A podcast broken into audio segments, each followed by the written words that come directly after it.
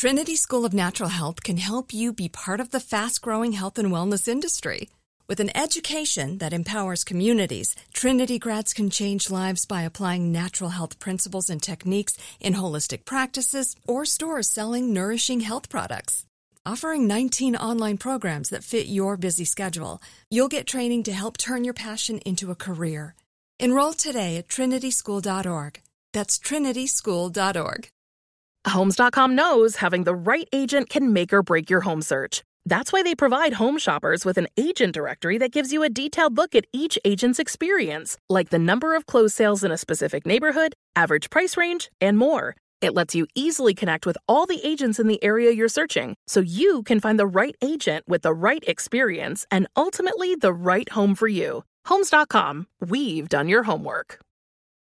The views and opinions expressed in this podcast are solely those of the podcast author or individuals participating in the podcast and do not represent those of iHeartRadio or their employees.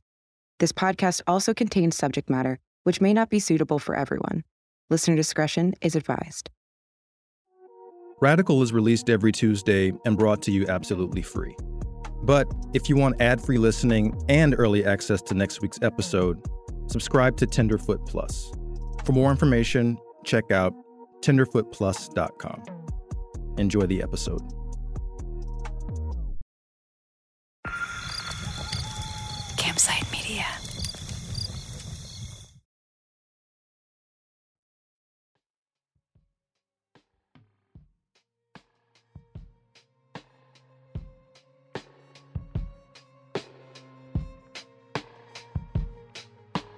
Atlanta, Georgia was once a commercial crossroads of the Confederacy.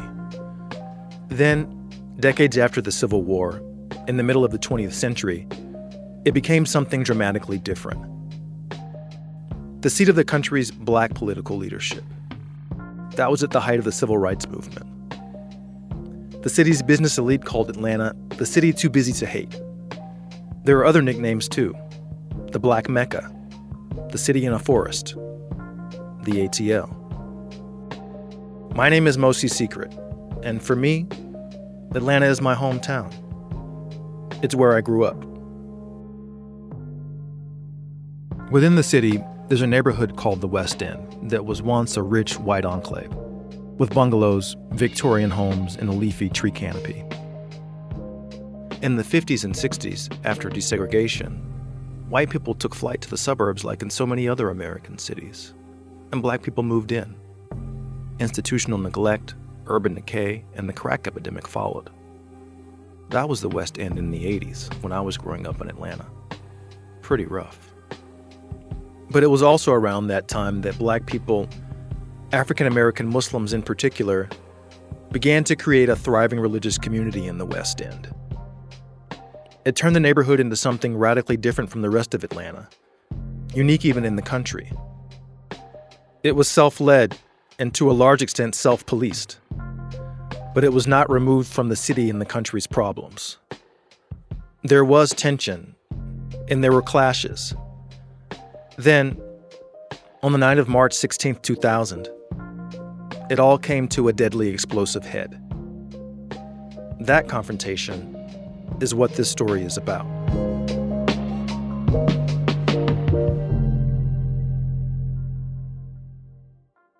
It happened around West End Park, the namesake park in the neighborhood.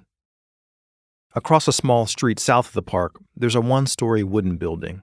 It looks like a house, but people in the community have used it as their mosque since the late 70s. I like to use the Arabic word for mosque, masjid. On March 16, 2000, around 8 p.m., the Adhan, the Muslim call to prayer, was broadcast throughout the West End.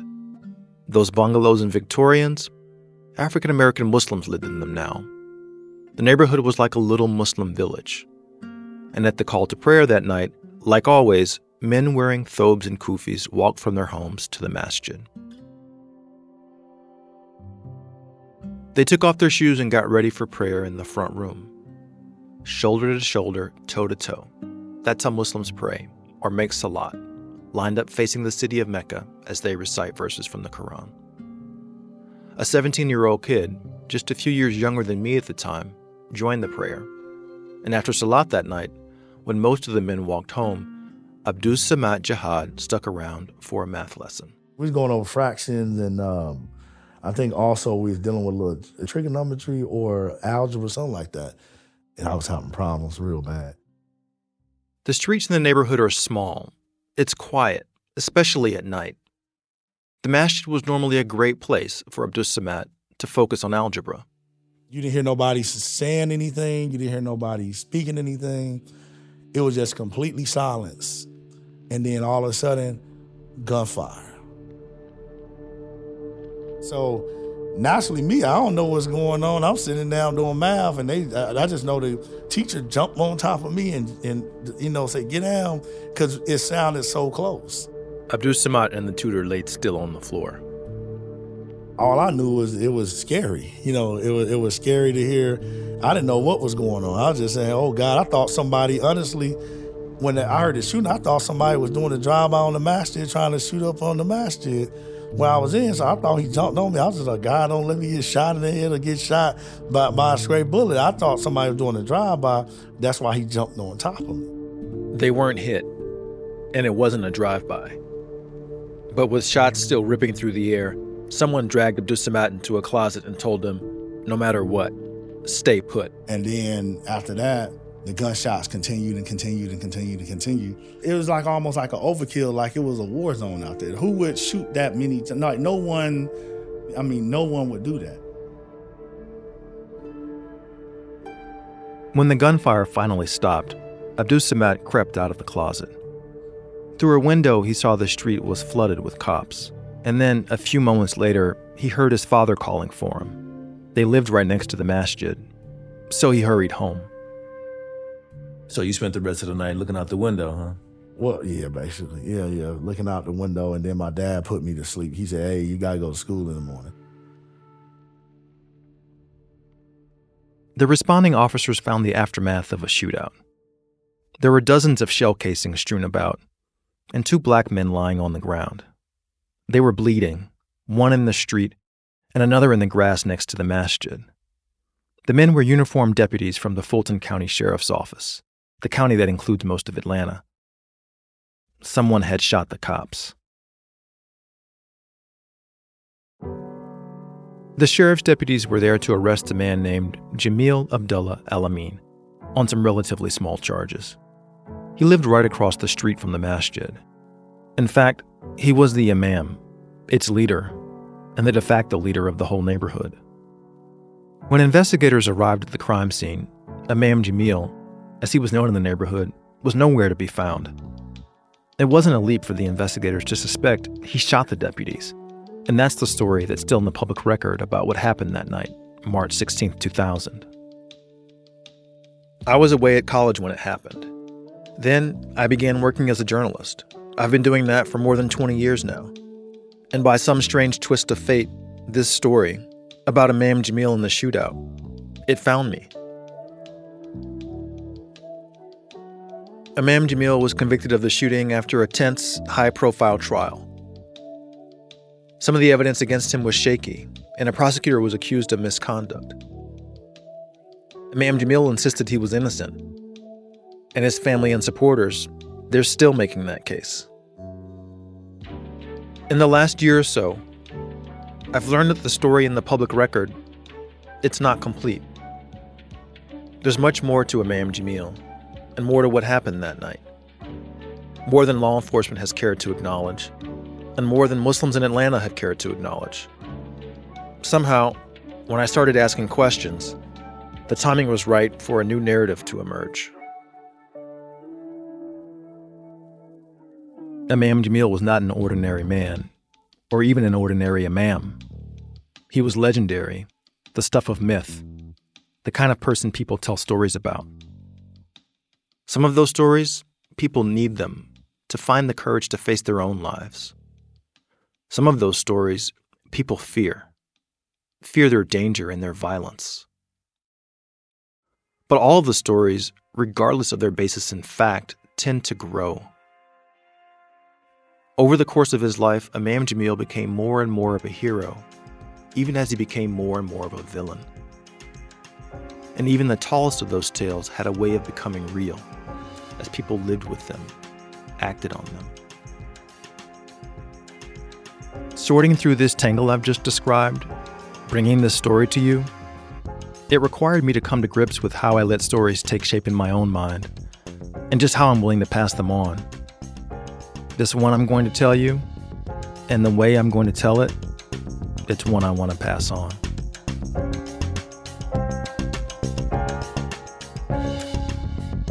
From Campside Media, Tenderfoot TV, and iHeart Podcasts, this is Radical. I'm Mosi Secret. Episode 1 Fire.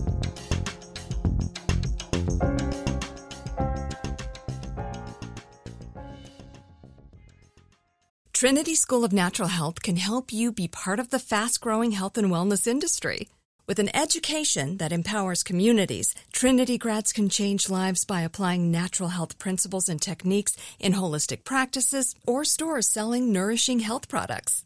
Offering 19 online programs that fit your busy schedule, you'll get training to help turn your passion into a career. Enroll today at trinityschool.org. That's trinityschool.org.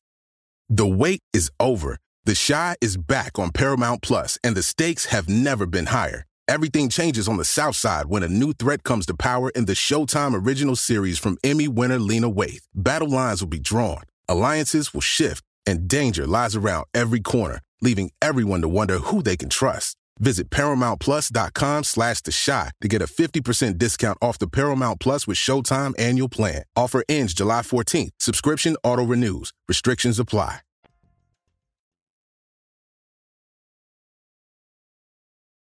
Imam Jamil Al-Amin's story begins in Baton Rouge, Louisiana, where he was born into a black family in 1943. He was the third and final child of a man off fighting in the Second World War and a woman who worked two jobs as a teacher at the local orphanage and as a maid. The parents named their youngest Hubert Gerald Brown. As a kid, he was drawn to the young bloods on the corner, the bad motherfuckers who made a profession of hanging out all day, playing the dozens, the ones who excelled at sports like he did. These were the guys who stood firmest against the establishment, Brown thought, against Jim Crow. They didn't give a shit about white values. The kid could talk trash with the best of them, and they took to calling him Rap, a moniker that stuck as he rose to public life. Most of the folks I spoke with who knew Imam Jamil before he became Muslim, they called him Rap, H. Rap Brown. So that's what I'll do too. Rap bristled at Jim Crow's efforts to control his movements, to limit the idea of what he could be, and he bucked the system in the brashest way possible at every opportunity. In his first book, a memoir called Die Nigger Die, not my favorite book title, Rap wrote that he once went to a Boy Scout circus.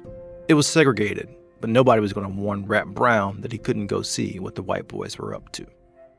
He walked over there and heard a white boy holler out, Nigger, you have been sentenced to death. And the boy started shooting him with a BB gun. The next year, Rap brought his own BB gun to the circus. Rap grew up to be a tall man, distinguished by his height, six foot five. He was thin, lanky, with dangling arms and long fingers. But he moved smoothly through the world, almost gliding as he walked, his own kind of swagger. He was light skinned, a complexion that black folks used to call red, similar to Malcolm X. He grew a short afro and a mustache, wore a lot of denim, sometimes a leather jacket. In the 60s, Rap followed his brother to Howard University in D.C. and got involved in organized activism. He read thinkers like W.E.B. Du Bois and Frantz Fanon and Frederick Douglass for the first time, and eventually became a part of the Student Nonviolent Coordinating Committee. That's the SNCC, or SNCC. It was the most prominent student group of the movement. While Rap was a part of SNCC, he grew close to a fellow firebrand named Willie Ricks, or Mukasa Dada, as he's known these days. Mukasa 80 years old now, hasn't lost much of his fire. Rap was always around. And you would have encountered him personally. Uh, you met him and hung out with him. I met him, hung out with him, uh, smoked herb. We used to smoke our herb and whatever, and party and whatever, and we fought together. and and Rap was a fighter and a warrior, and and he was in many many battles inside of SNCC. The organization was working in the Black Belt, a mostly rural swath of counties across the South that got its name from the black fertile soil there, and the black people who lived on the land since the end of their enslavement. But despite their demographics, these mostly poor, majority black counties were still controlled by white people. So SNCC sent in organizers. Mukasa was one of them, and so was Rap. First thing organizers have to do is uh, find a place to eat, find a place to sleep, and also find local leadership. If not there, you have to create it. Lowndes County, Alabama, where both Rap and Mukasa worked, was the center of the struggle. Many black folks there lived in wood shacks out on the flat, grassy plains, sometimes near pine and oak forests.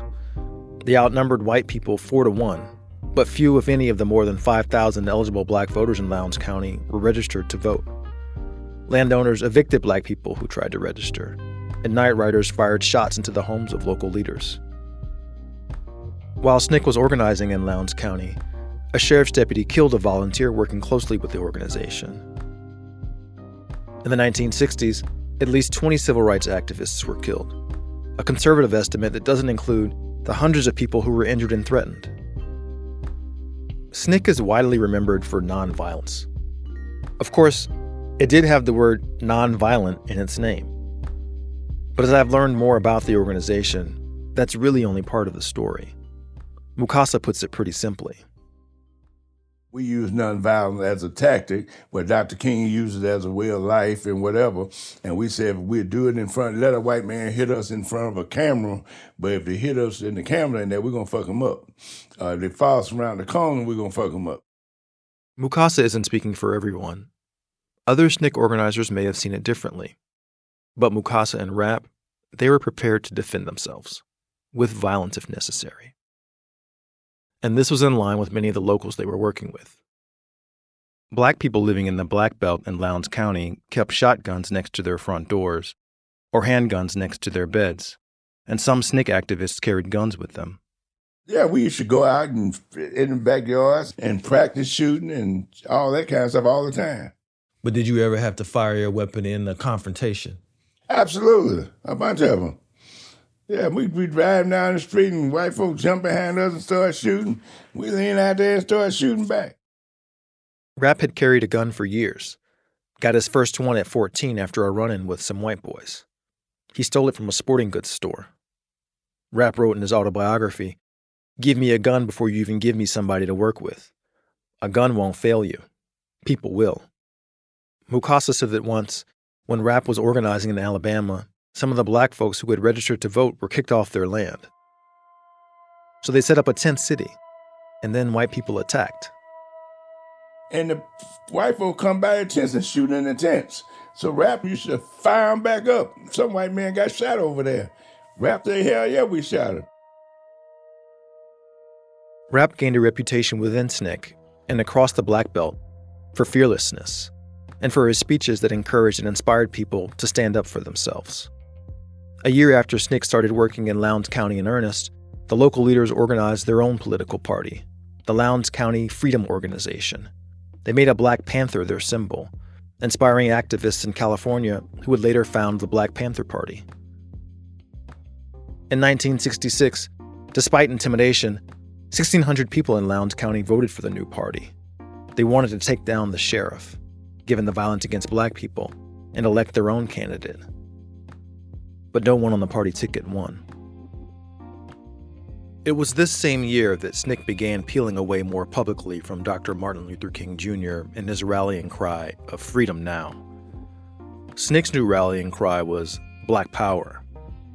The next year, in 1967, Rap became SNCC's chairman and was named an honorary officer of the Black Panther Party. Now, Rap wasn't just traveling around the Black Belt, he was chairman, traveling around the nation. At speeches and press conferences like this one, he shocked many Americans, black and white. Violence is a part of America's culture. It is as American as cherry pie. we will use that violence to rid ourselves of oppression if necessary. In his speeches, Rap boldly explained the mindset he thought was necessary for real change in a country where racism was a part of the bedrock. We did not make the laws in this country. We are neither morally nor legally confined to those laws. Those laws that keep them up keep us down. You got to begin to understand that. It was a revolution, and the object was not for black people to simply replace white people at the top of the heap. Rap and his comrades wanted to toss out the systems the country ran on, capitalism and all. They saw a grand conflict between black people and the government controlled by white people. A government that used police and law enforcement like a domestic military force to maintain control. I want to end in the Swahili saying it says, Lasima Tusinda Bila Shaka, Bila Shaka, which means we shall conquer without a doubt. Black power.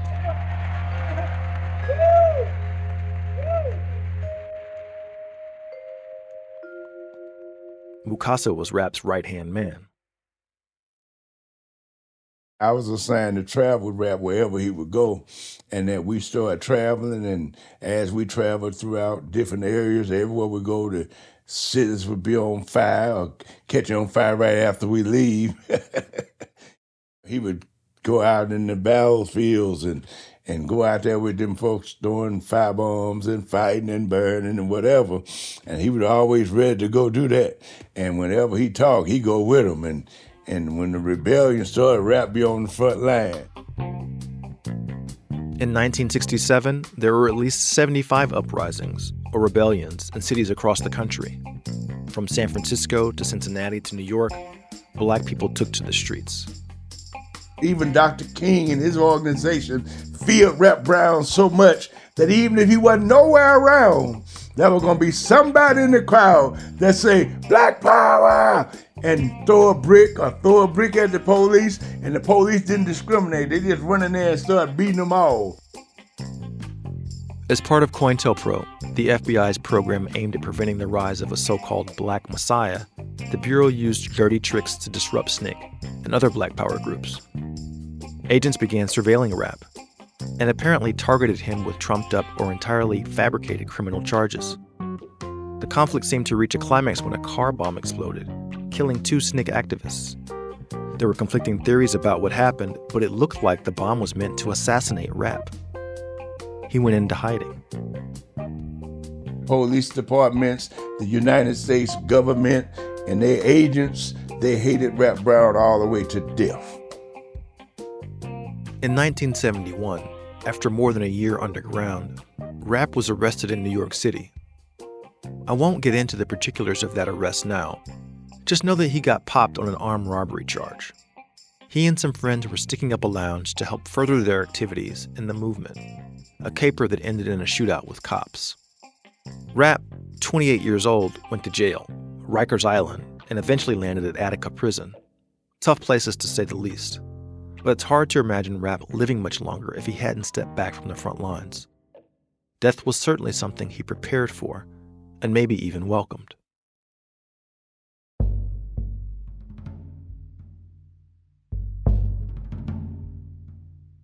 In that autobiography, it was published two years before Rap was locked up. He wrote, America, if it takes my death to organize my people to revolt against you, and to organize your jails to revolt against you, and to organize your troops to revolt against you, and to organize your children to revolt against you, and to organize your God to revolt against you, and to organize your poor to revolt against you, and to organize your country to revolt against you, and to organize mankind to rejoice in your destruction and ruin, then here is my life. But within weeks, maybe months of his arrest, that seemed to change. He converted to Islam.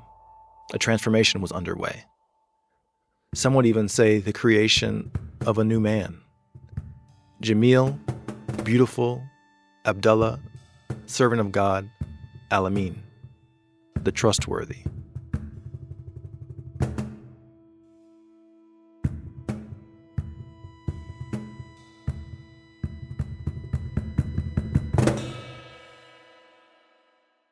Trinity School of Natural Health can help you be part of the fast growing health and wellness industry.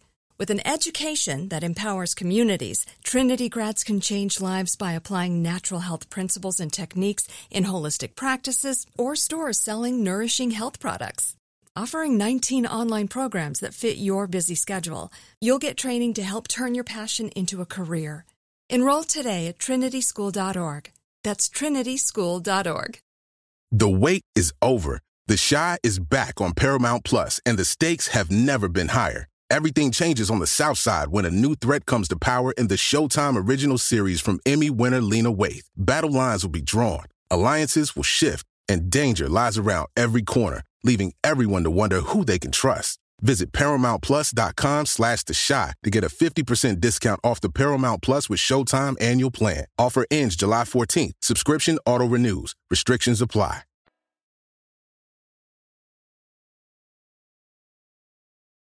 My own conversion to Islam happened in the fifth grade. We'd been Baptist and Pentecostal, and then my father found new faith. And he wanted all of us, my mom and two younger siblings, to follow suit. My parents put me out of public school and sent me to a Muslim private school. I got so bent out of shape by the change that during my second week at the new school, I got super sick and had to stay home.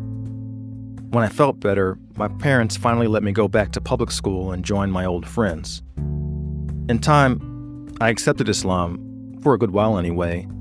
I made my salats and fasted for Ramadan. But I always occupied this weird in between spot, not fitting in all the way with the Muslim kids and feeling different from my non Muslim friends. An insider outsider in both worlds, an observer. When I went to college, I studied comparative religion, trying on other beliefs. I realized pretty young that what we believe, the way we structure our worlds, and the stories we tell ourselves, all of that can be totally changed with the flip of a switch. Part of why I pursued writing when I graduated college, and why I'm so drawn to complex stories like this, is because I sense the power stories have over our lives. What are myths but stories we believe in with cosmic stakes?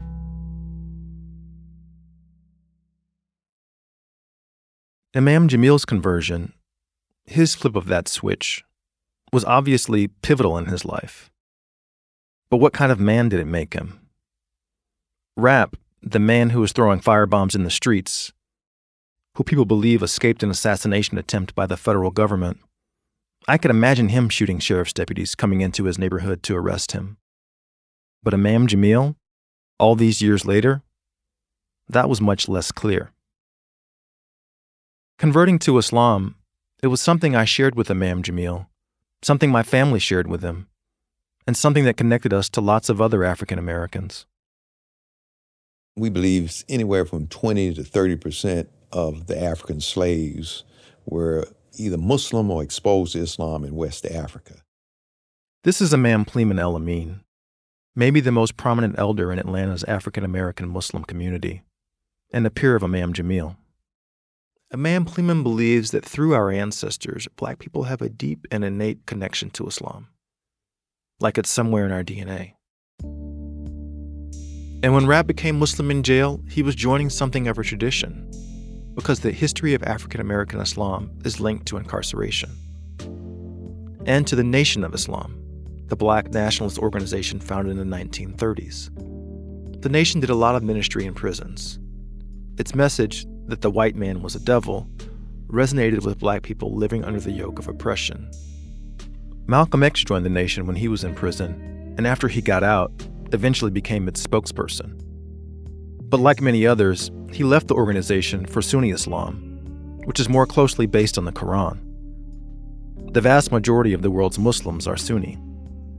And as new sects of Sunni Islam developed in the United States, they also recruited in prisons when people in prison they have time to think you know really that's malcolm. He came to islam by being in prison and just studying and reading and trying to come with some solutions. So that's been a tradition in our community and where gangs are really dominant in prisons. Many folks see the salvation as being a muslim.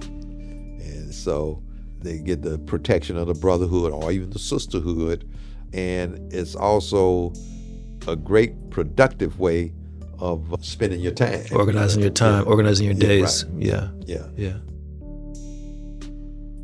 It was a Sunni movement called Dar ul Islam that reached Rap.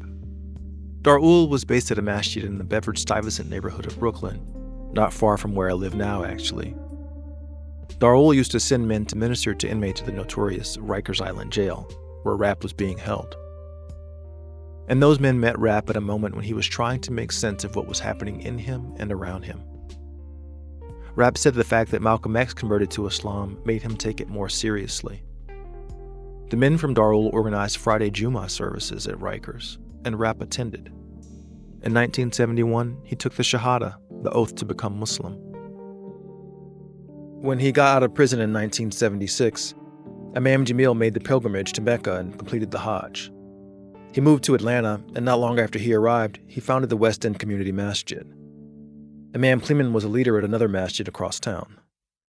I had the role of keeping a relationship with Imam Jamil. And I always found him very, very uh, Islamic, but always very uh, polite and and uh, uh, wonderful hospitality, and is really a very decent person. How much of what he was doing in the West End did you see as a continuation of who he had been before, or was it a departure? Yeah, no, he he made a complete change. He made a complete change, but uh, I see it as uh, the prophet had a. My question reminded Imam hadith, Plemon of a hadith, him. A teaching said, from the Prophet forget how it Muhammad. came up, but A follower asked the Prophet a question. do we all have jinns? The jinn that is uh, really is the identity that birthed the devil. is this fiery nature, the passionate nature that is willing to reject God. And the prophet said, Yes, we all have jinns, even myself, but I've made my jinn a Muslim. So this is Muhammad the prophet saying he's made his jinn a Muslim. So I, I see Jamil is the same way that he had this fiery nature of H. Rap Brown, and he didn't just give it up and let it go. He just made it a Muslim. So he got the advantages of having that passionate, fiery part, but it was always under a control then, and and he was he was made a total conversion. If Imam Jamil had made a total conversion, if his jinn, his devil, his fire was always under control, it was hard to see him shooting two sheriff's deputies. But if he ever let the fire of Rap Brown loose, I thought I might find the embers burning in the West End, the community Imam Jamil founded and led. Rap's vision, that at least seems to have made its mark on the new Muslim village. So much of what the community aspired to be and often became a place of their own where black people could govern themselves, where they could thrive and feel safe to raise their children.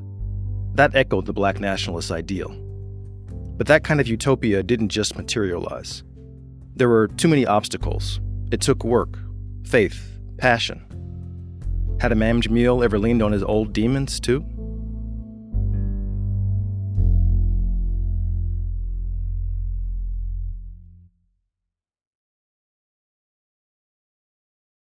Trinity School of Natural Health can help you be part of the fast growing health and wellness industry. With an education that empowers communities, Trinity grads can change lives by applying natural health principles and techniques in holistic practices or stores selling nourishing health products. Offering 19 online programs that fit your busy schedule, you'll get training to help turn your passion into a career. Enroll today at trinityschool.org.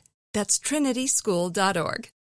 The wait is over. The Chi is back on Paramount Plus, and the stakes have never been higher. Everything changes on the South Side when a new threat comes to power in the Showtime original series from Emmy winner Lena Waithe. Battle lines will be drawn, alliances will shift, and danger lies around every corner, leaving everyone to wonder who they can trust. Visit ParamountPlus.com slash The Chi to get a 50% discount off the Paramount Plus with Showtime annual plan. Offer ends July 14th. Subscription auto-renews. Restrictions apply.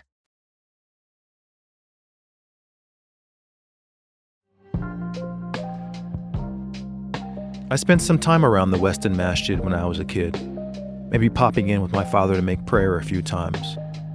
But mostly I would have seen Imam Jamil at the Eid, the Islamic holy days when Muslims from all over the city would gather to pray. Imam Jamil always stood out there among thousands because he carried this sword, like a scimitar, and he towered over everyone. He's six foot five. Imagine seeing that as a kid. And I did go to this week long military style boot camp once that Imam Jamil used to organize in the North Georgia mountains. I must have been 12 or 13, and I could not have been more out of my element. I don't know how to put this politely, but a lot of the other boys were drawn to life in the streets, and that was the last thing I was interested in. Later, I would learn that some of them were already in the streets, shooting, robbing. There was something different about the Muslim boys from the West End. Most often, I would see them on sports teams. Abdul Samad Jihad, the kid who was in the masjid on the night of the shootout, we were on the track team together. He reminded me about his mother, Sister Jamila, who always came to our meets. He told me that she would be a great person to talk with about what it was like living in the West End while Imam Jamil was leading the community. Hi, how are you doing? Yes, now your face looks familiar. Wow. now I remember you. I am, yeah. Sister Jamila grew up in Atlanta and went to Clark Atlanta University. It's one of the historically black colleges that border the West End. When she was still in college, Jamila took the Shahada from Imam Jamil. We went into the masjid and he asked me, was anyone forcing me to become Muslim? I said, no, you know. So he told me to, you know, to testify that there's no God but Allah, you know. And I became Muslim. I, w- I felt free. I felt so happy. And he became more like a uncle, father figure for me because I was 18 and I was, um, you know, he had a corner store at that time. So I would go into the store and talk to him. And I felt like, okay, this is my new family, you know. Imam Jamil ran that corner store Jamila mentioned just across the street from the masjid and across another street from West End Park. During the day, Imam Jamil might play basketball with kids from the neighborhood Everyone says he could really ball. He'd talk to people who came into his store, or chill outside, maybe sitting at a picnic table, greeting neighbors as they walked by, offering them counsel. And Imam Jamil led the daily prayers in the masjid and delivered sermons during the Friday Jummah services. A member of the masjid shared some recordings of his sermons with us. How do we increase our remembrance of Allah? It is through the establishment of salat, through the prayer, and the maintaining of the prayer, and the punctuality in coming to prayer. The message he was giving to the faithful attend prayer as much as you can, take care of your families, and care for others in the masjid. You have to begin to practice your prayer now in congregation because this is afforded to you. But when the repression comes, it might be a situation where you might, as in many different countries, you have to move around and move your places of congregational prayer. But right now, you don't have to do that. But that might be the case. Imam Jamil tried to create something like a village in the West End. The masjid hosted festivals and barbecues.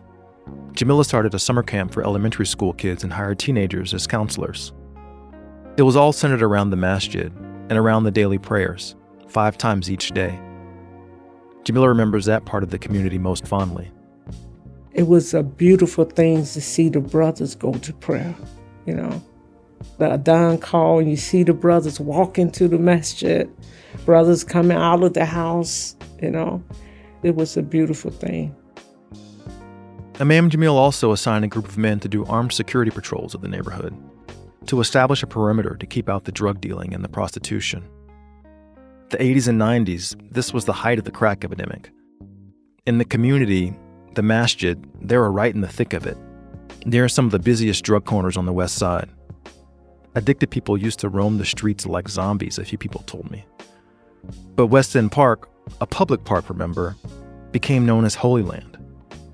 You better not tread on that land if you have no business being there. There were consequences. The rules for members of the community were strict too. The women wore long dresses and hijab. Men wore thobes and kufis. Women were supposed to get permission from their husbands before leaving the house. But for Jamila, at least, that's not how it worked in practice. She was close enough to Imam Jamil to have some sway. The sisters used to come to me and say, Go ask Imam Jamil, can we do such and such? And I said, Oh, okay. you know. So, like I said, that uncle father figure, and he was most often, all the time, he said, Yes, yes, go ahead, you know. Imam Jamil was in control, and he could monitor what was happening near the masjid and his corner store, and on the streets and in the houses that surrounded the park. I asked Imam Plemon about the amount of authority Imam Jamil seemed to have over the West End. Imam Jamil took it literally that in that community now, I'm not saying internationally or all over the world or whatever, but in his community, he was the representative of Prophet Muhammad, peace be upon him. And so he expected the same kind of respect from his community as they would give to the prophet. And then it became an issue when somebody was uh, ignoring that leadership or going against that leadership. Over time, Imam Jamil gained a reputation in Atlanta for, quote, cleaning up the West End. From the outside, at least, it appeared that he had secured his peace without violence. It was family oriented. You know, everyone was close knit. It was um,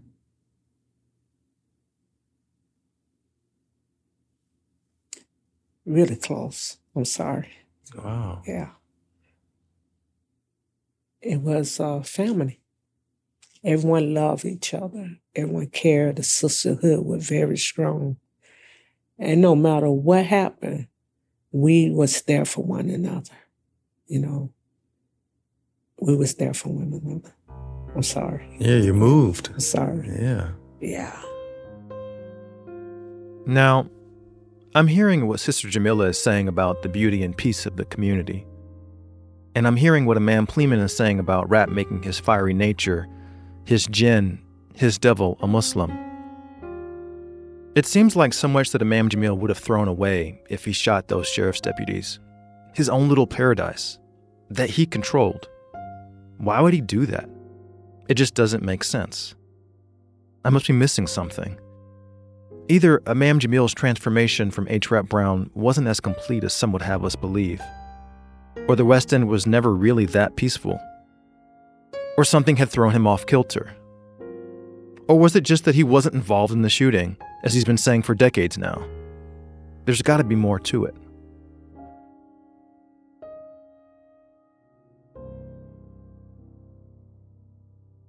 Maybe I just needed to talk to more people who lived in the West End.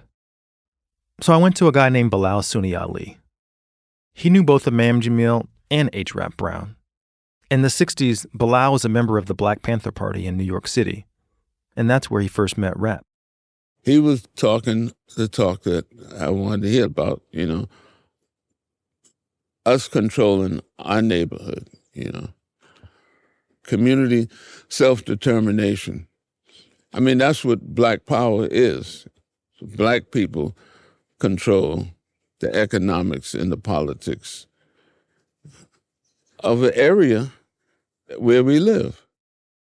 For Bilal and Rap, part of creating that community meant securing it themselves. They trained their comrades on how to handle guns, and they did target practice. It was empowering to grow up as a class where you're persecuted, and now you're taking the power within your hands to defend yourself. So you know that this this level of persecution is not going to continue. You know, it's not going to be. My children are not going to grow up like this. In the 80s, Bilal moved to the West End and he joined the masjid. Bilal told me there were at least two things Rap didn't like, and Imam Jamil didn't like drugs and cops. Both came into black communities from the outside and tore them apart. And many of the people who moved into the West End to join the masjid, from black working class neighborhoods in Detroit, New York, and Philadelphia, they had experienced that. On the night of March 16, 2000, Bilal was in the neighborhood, at his house. He heard the gunfire near the masjid, and when he learned two deputies were shot, the way he sees it, the blame shouldn't fall on the shooter or anyone in the community. It should fall on the deputies. That's a sign that they was coming in and they was wrong. because most of the time they come in and they're wrong. If they get stopped for doing wrong, they deserve what happened to them. The idea that Imam Jamil might shoot at police, it seemed in line with what Bilal knew of the man. But in this case, he didn't think that Imam Jamil was the one who did it, because he said he didn't do it. I knew that what they were saying he was capable of, but when I heard him say he didn't do that, I believed he didn't do it. Just like when he said anything else, any other time, I believe, I be, he ain't never lied to me. So, the way Bilal saw it, Imam Jamil was capable of shooting the deputies, but he didn't do it. What a contradiction. That left me with a lot more questions.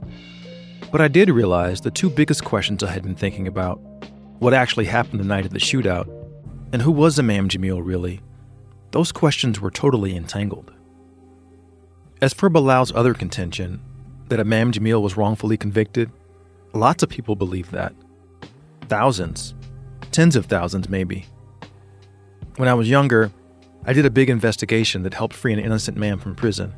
And the reporting mostly consisted of listening to the folks who never stopped believing and tracking down their leads. Imam Jamil's case would be much bigger, with tentacles reaching into shadowy parts of the federal government. You can spend a lifetime tracking down those kinds of leads. But not long after I began working on this project, I read a document that made the reporting seem a little more realistic. It was a letter that I don't think was ever meant to go public.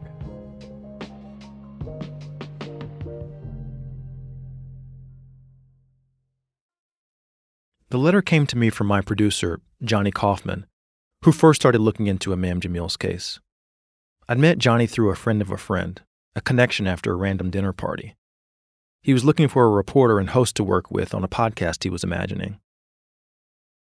The four page letter was among the reams of court documents connected to Imam Jamil's case. Its author, Andrew Young, civil rights leader and confidant to Martin Luther King Jr. Young was with King when King was assassinated. He would become an ambassador to the United Nations and the mayor of Atlanta. Young sent his letter to the Fulton County District Attorney in Atlanta the office that prosecuted Imam Jamil. It's dated May 26, 2020. That's almost two decades after his conviction. On his own letterhead, Young wrote, quote, I believe that the only reason he was convicted was because of the egregious misconduct of both law enforcement and the individual prosecutor who handled Mr. Al-Amin's trial. Young was asserting without equivocation that Imam Jamil was innocent, that he was wrongfully convicted. Mr. Al-Amin, Andrew Young wrote, has outstanding character. You have the power to now right an historic wrong. This should be done not only for the sake of Mr. Al-Amin, but indeed for the sake of our entire nation and all mankind who yearn for justice. Strong words, right? I felt wary when I first started working on this project. The community of African American Muslims in Atlanta is small. Some folks from the West End are family friends, why should I go poking around old pains if the man is already locked up? Gratuitous true crime stories are not really my thing. But Young's letter gave me a reason to keep digging. There were plenty more people to talk to, and I was ready to start investigating the details of the shootout to determine if Imam Jamil was responsible for what happened that night. And I remember that face, that face, that cold face, so I, I couldn't forget that. That's on the next episode of Radical.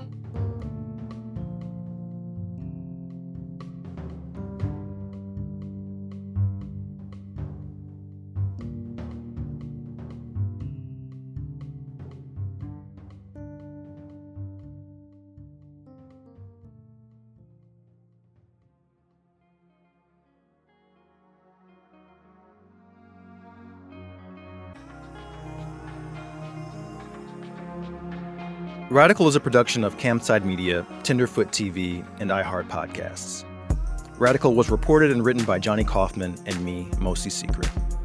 Johnny Kaufman is our senior producer, Sheba Joseph is our associate producer.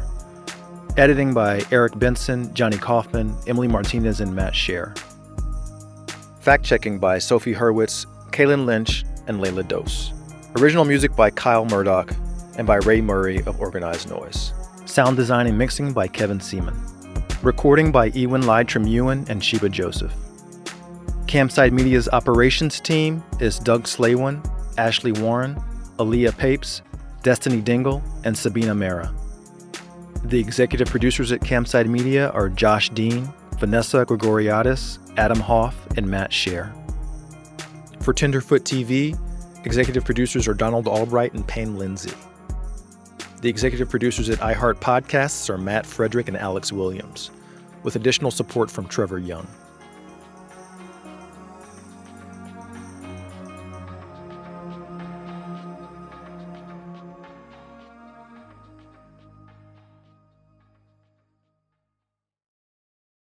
Trinity School of Natural Health can help you be part of the fast growing health and wellness industry. With an education that empowers communities, Trinity grads can change lives by applying natural health principles and techniques in holistic practices or stores selling nourishing health products. Offering 19 online programs that fit your busy schedule, you'll get training to help turn your passion into a career. Enroll today at trinityschool.org. That's trinityschool.org.